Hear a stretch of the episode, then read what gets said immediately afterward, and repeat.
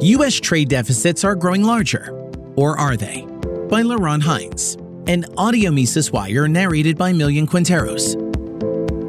Another year has brought another record United States trade deficit, along with the usual dismissal of it as anything but a symbol of American excellence and a booming economy.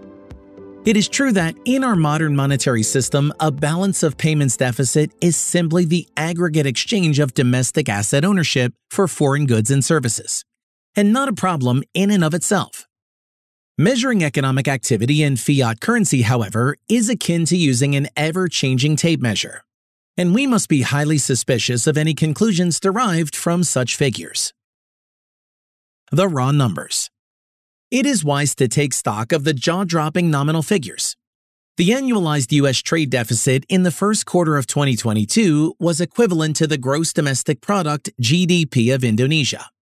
And imports of U.S. goods and services of the same time period amounted to roughly the GDP of Germany. If we simply examine our everyday consumptive habits, it certainly seems like fewer and fewer of those goods are produced domestically. These figures only lend further credence to this conclusion. The relative numbers. The ratio of exports to imports, essentially an inflation adjusted measure of the balance of trade, however, remains around the same level it was 40 years ago. The same can be said for the trade deficit as a percentage of GDP and as a percentage of the M3 money supply over the last 40 years. However, both have been more than cut in half since 2006.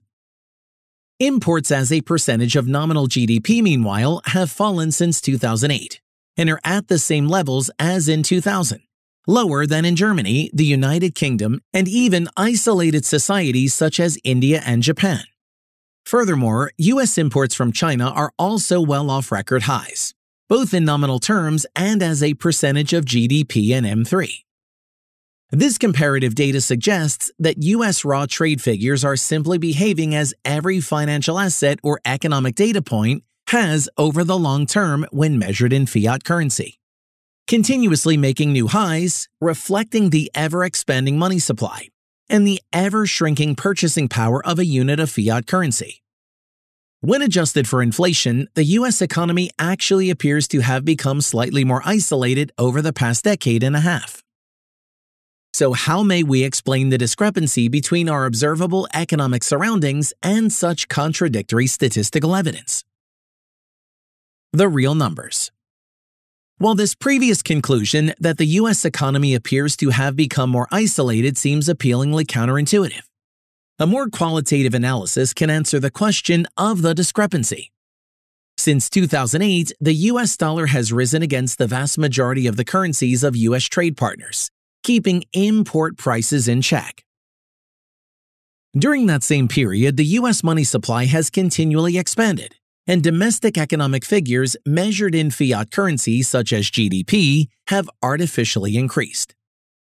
An increasing money supply combined with subdued import prices has thus allowed Americans to increase the real physical volumes of their imports without imports rising as a percentage of GDP.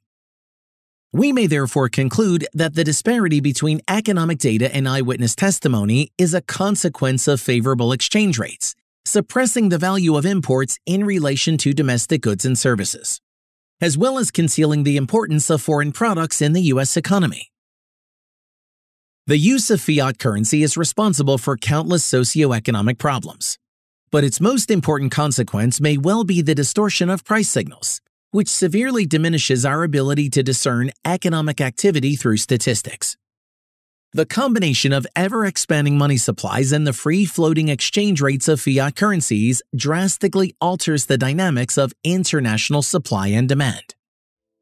If US exchange rates were to fall and import prices were to rise, Americans would have to severely diminish or alter their current consumption levels.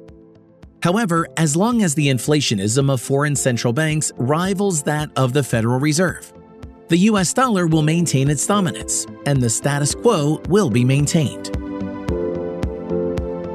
For more content like this, visit Mises.org.